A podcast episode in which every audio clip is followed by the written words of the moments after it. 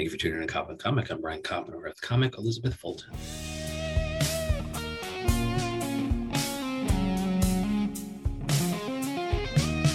Elizabeth Fulton, how the hell are you? Hello, I'm pretty good. How are you? Uh, doing good. Thank you so much for coming on. We follow you everywhere. You are Elizabeth Fulton, um, but they got they got to know something else. You you uh, your middle name is Hope, and so on some of these platforms you're going by Elizabeth Hope. That's at least on that's at least on Twitter, but it's made doubly difficult because it goes it's a what a Eliza H H H H H Hope. Explain yeah, your socials. Explain your socials. How can we find it? It's got um so it's Eliza Hope. There are six H's and I literally just went through one was taken, two was taken, three was taken, four was taken, five was taken. Um, but there was a plan for a little bit for me to maybe go by Eliza Hope as like a stage name because okay. I was having I had a job that maybe wasn't as comfortable with stand up, but now my employers know my full name's perfect. And so it's the same employers. You just found out that they're fine with it. No, I've I've different jobs quite a few since when I first started comedy. Um, I was like closer to like into like politics, so I think there was more concern maybe of like what I'm saying reflects. Okay. So you're like, you're like fuck that job. If I can't keep my own name, fuck that job. Yeah, that's fair. That's fair. Because politics is like all appearance. Because you were in DC, so I mean, uh, real quick, compare the DC and the Chicago comedy scenes for me.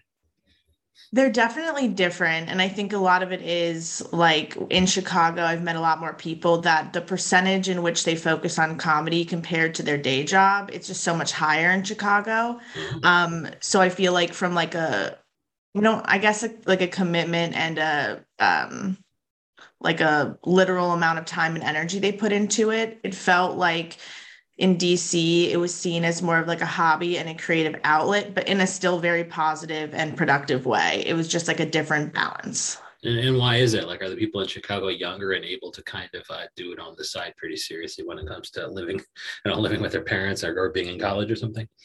Yeah, it definitely. I mean, and it could just be folks I'm interacting with. I mean, like a lot of people are involved in the comedy scene from all generations, ages, racial backgrounds, everything. But um, in like a lot of the classes I've been in, I'm definitely one of the older ones coming in from a different scene, like this being my second scene. Um, so there definitely are people who like knew what they wanted, knew Chicago was a great place to find it. Um, okay. And then in DC, I think that it's more that the community found each other than people are flocking to DC for the community, if that makes sense. Oh, so this, it's almost like a more serious scene or something like it was built to serve the community where chicago i think the community morphs with who joins the community but maybe that's too deep yeah but no i mean if you're going to move you know if it's such a serious scene that you can move cross country to live in chicago it's probably because you want to take it pretty seriously and use a large percentage of your time to hustle in comedy. Yeah the hustle is very real. The hustle. Well the hustle is very real and we're going to talk about uh you know your comedy career currently but before that you have to tell me about pearl parties. What the fuck? Okay yeah. I, I just got come off of but when we kind of started talking about topics i'd come off a conversation with someone about them and they said that i came across very passionate about it but there was a long like period of time and then they've since i think disappeared. But there was this wave of and i'm pretty sure it was like an mlm um, and so people would get like boxes of pearls and they'd be like oysters that they would shuck live on Facebook Live. Okay. And people could order a number of oysters and then you'd watch your oysters be opened live on Facebook Live. And then you would they they would get very excited over like what color you got, or sometimes you got twins, which means there were two in the oyster. Um, and then they would like either measure like the the circumference, I think, or something of the pearl, which like everyone got excited the bigger it was. So um, you're sending them your your oysters. Are they stealing your pearls or no? The people who are unveiling it, unboxing it on Facebook Live, or were they just yeah, unboxing their own? They're unboxing and then they like mail it to you. But I mean, who? I mean, like, so if I have some uh, oysters or whatever, can I just go on Facebook Live and, and shuck them? Or you're saying I'm supposed to send it to somebody else and trust that they'll send me back the the pearls. Oh, I see what you're saying. So it would be like like a company pro- pro- provides the oysters right. for the people to shuck and then send to the people, and they would buy like boxes of like ten thousand oysters, oh, and and you could buy them in bulk. Like you could you could go on the website and be like, I want you to open like five oysters, and then sometimes they'd like throw in a free oyster, and it's really they're, wild. they're opening my oysters. Like, why why don't I just have this stuff sent directly to me? Because do I trust people are going to take my pearl? Like, do I don't don't I worry that they're going to take my pearls while they're shucking? I mean, that's a good point. They do a lot of like making yeah i guess i've never like on the receiving end like do they confirm that it's their pearl that they watched open but maybe that's like why they do it on live is the like accountability piece Okay. But do all do all this is so stupid, but do all oysters have pearls? Well these do i think Oh, okay. Like I just never knew how that, that worked. Now my question is this is this gonna make its way into one of your comedy short films for which you've won awards? honestly i haven't thought about it but now that you say it i feel like it kind of has to the amount of absolutely has research on like how they dye the pearls different colors and like Oh, i've got a whole breadth of knowledge so How can that even be multi-level marketing though? How does that work? Like the, the, the amount of people that you bring on your Facebook Live or something? Yeah, they definitely like they were definitely more popular like Facebook lives to watch and then they were like new up and comers and like I feel like there were like recruitment efforts potentially and um and it was definitely like Mary Kay style like but on Facebook live so you were able to reach more than just like your neighbors. Wow. So I mean, somebody somebody turned you on to that. You just thought it was fa- like you thought it was interesting enough where people called you passionate in, in the way you described it. I think it's like I like, I no, I'm just good at describing shit.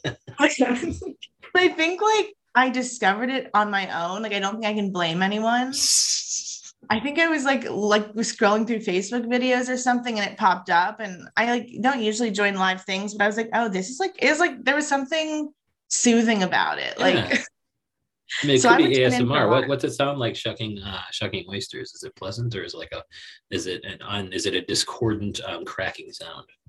I mean, it's definitely satisfying. And then they it like came in a plastic bag. So it'd always be like you'd hear like the scissors cut the plastic bag and then they'd pull it out and then they'd do like one break of the oyster. Then they'd use their little like oyster shucking knife to get in there. Okay. And then they would like press out the pearls. Excitement ensued. then they measured the pearls and cleaned them very delicately on like the towel. And then they would put them in usually a martini glass of sand, which is really the best part. what? What would they put in then they- sand? The pearls or the oyster? The pearls. And so then the two pearls just sat in like a sand of a martini glass. And they would send it out to the person who's the who you know owned the Yeah. pearls. And then they'd put in a little plastic baggie with the name of the person on on the post-it note. And then that's and then I guess later they would send it to them. What was the martini glass for? And why the sand? I mean, I guess I guess it makes a little bit of sense. Uh, I mean, I guess the sand makes a little bit of sense. And what? How else could that be individualized other than, you know, can only be seen with glass? And so to make it individual, you just use a glass cup, like a, a martini glass. And so is that the is that why they chose martini glass? Just because they wanted to showcase the sand and make it individual? I think so. And I think there's like a sense of for the camera, maybe like the stem raised it towards the camera, but it really Ah. just looked fancy. And pearls are fancy, Oh, yeah, especially these. especially especially these. And so, at what point did they dye them, if they did?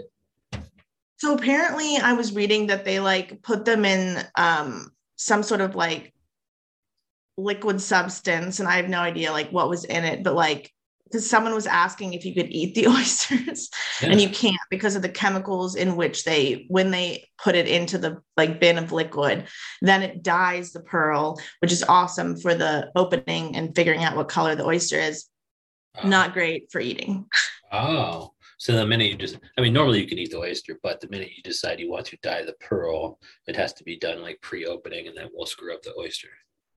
yeah Ah, Yeah. th- th- yeah. This this has to be an Elizabeth Fulton short. Now tell, tell me about there because recently you won an award for best writing at one of these uh, film fest, 72 Film Fest. Tell me about how you got involved with that. It's called, I mean, if the production company is called one thing and the thing is called another, and I get confused. Let me open it up right here. One was Crowded, what Crowded House? Crowded Elevator? crowded elevator was that yeah the production company? correct yeah Okay. yeah And then it was called Revealed. so it, the short that won was no second chances Okay.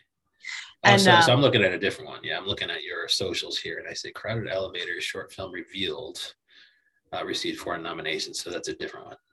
Yeah, that Okay. was the year prior. So we had Okay. gotten nominated in 2021 and then 2022 when with no second chances, we got the we finally got the win. Whoa! And you wrote that? I did, yes. Okay, and you got best best writing for that?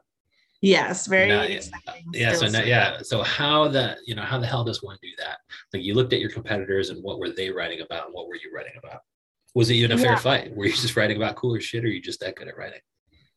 Um, so I've been doing, I guess, these short films since I want to say like 2017 with Crowded Elevator. Okay. And they've been doing it now. I think that they've hit 11 years. Um, and so there's Tony Lazzaroni and Brie Lux, um, kind of are the two like staples that have kind of kept going for those 11 years. And They have cool We met- names. Cool names. That's They like sound, they both sound like porn stars. I will let, I will let them know that if like their careers don't go well, they have a backup. Well, it- that's unfortunate because it sounds like the careers are going well. Yeah, yeah. I don't think they're gonna need the plan B, but like I feel like plan A works better when you have a plan B. Yes. And so they've been doing it for a long time. Wow.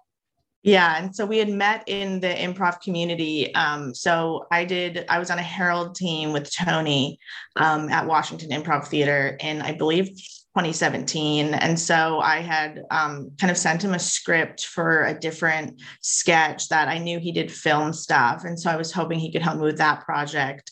And then when 72 film, um, and then he also does some of the 48 hour festivals as well. I think we did maybe that one first together.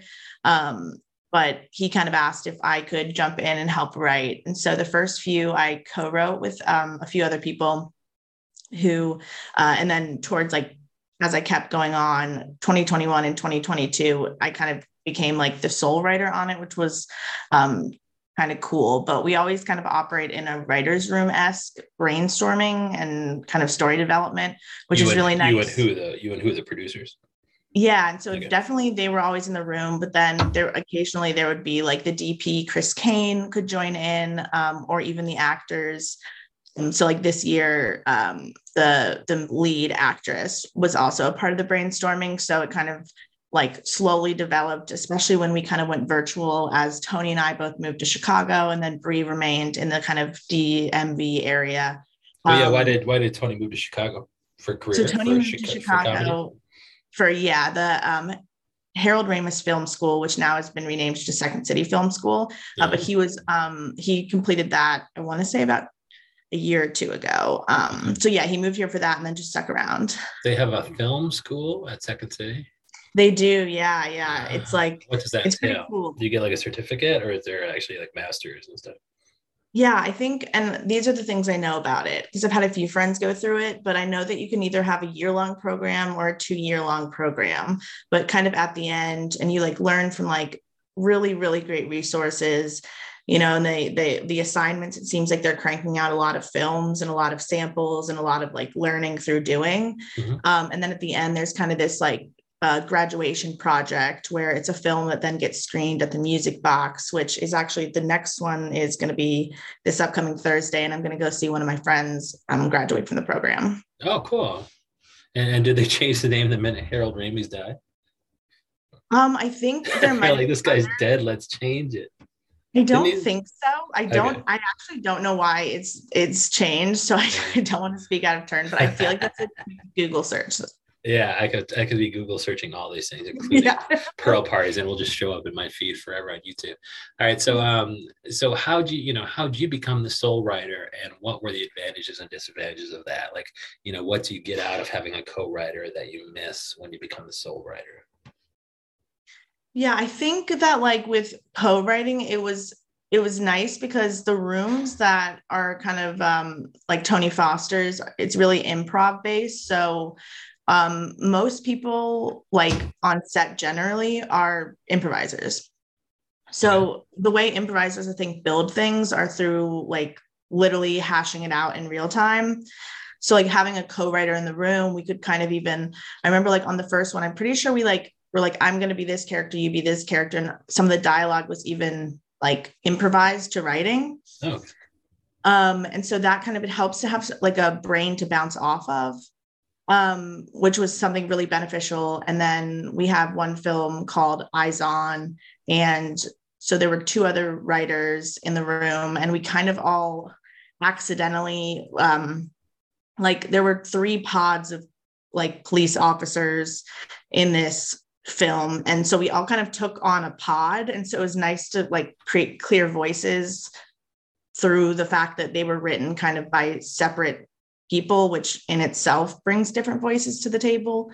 Uh-huh. um so like for that film i think it served super well to have three of us. Um but then so some of the solo writing i still think like because i've done it since 2017 i kind of grew to know like a bit of the formula. Um keeping it simple uh, making sure there's a beginning, middle, end, not trying to cram a character arc that could never arc that quickly because it's really only six, six, minutes. So it's like yeah, are all your short films six minutes? Like, does is that what Crowded Elevator does?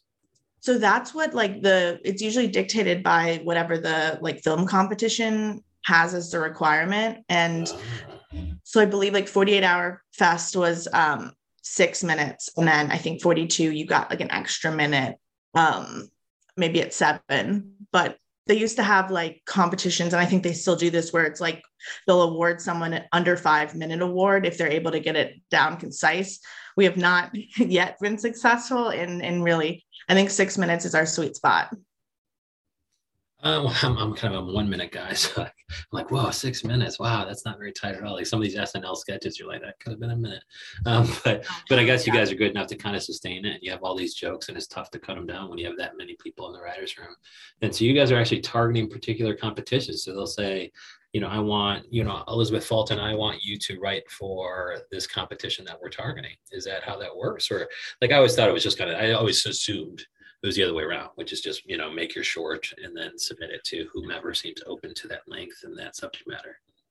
Yeah. So I think like there are two kind of different like film competitions. And so like for this particular one, or like 48 hours, 72 hour.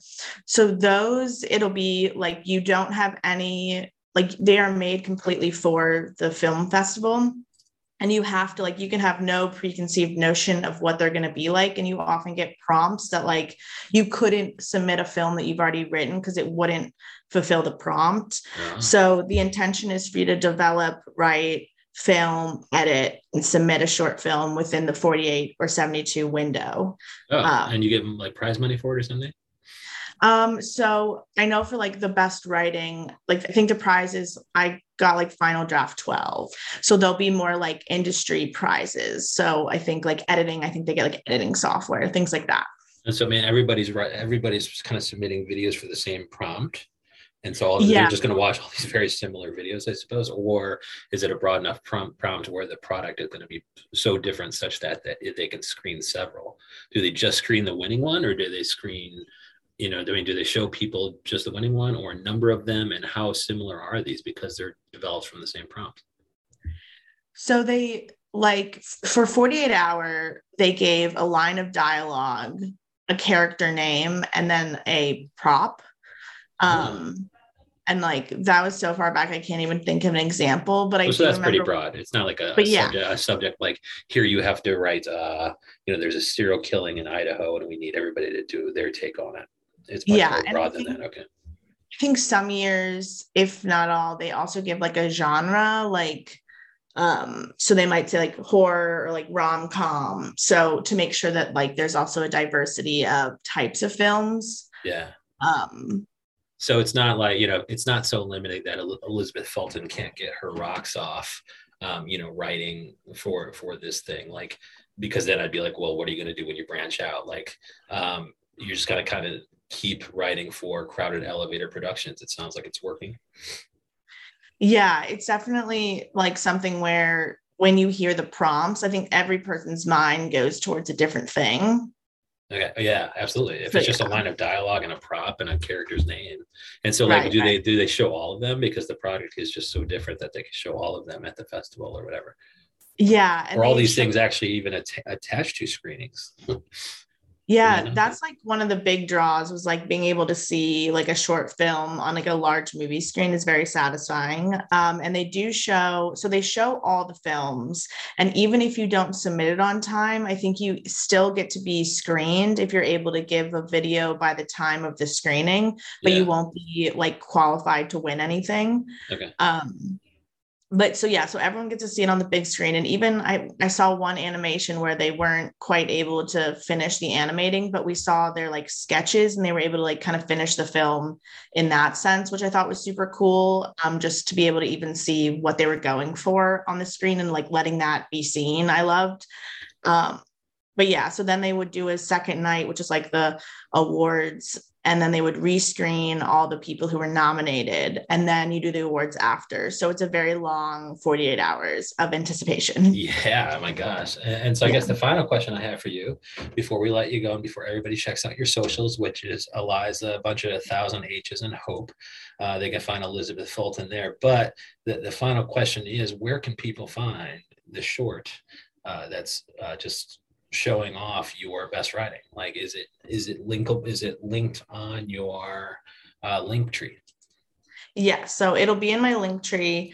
Um, I think it might be at the top. Um, it's yes. No Second Chances. Yeah, and so if you if you go to the Eliza H H H H H H six H's Hope, then that will take you to the link tree, which will of course take you to this first link on here. No Second Chances, produced by Crowded Elevator, the best writing winner, Elizabeth Fulton. Thank you so much for coming on. Thank you so much for having me, Brian.